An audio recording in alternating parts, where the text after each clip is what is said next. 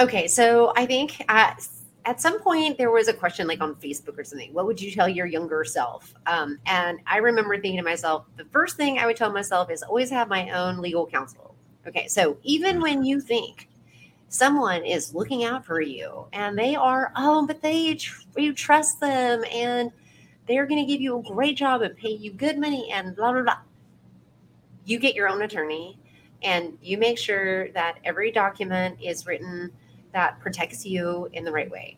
That's would be my like from a bad business experience. I would just make sure that you have all your I's dotted and your T's crossed in every legal document you sign. Make sure you know what is going to um, what might hurt you and what might help you.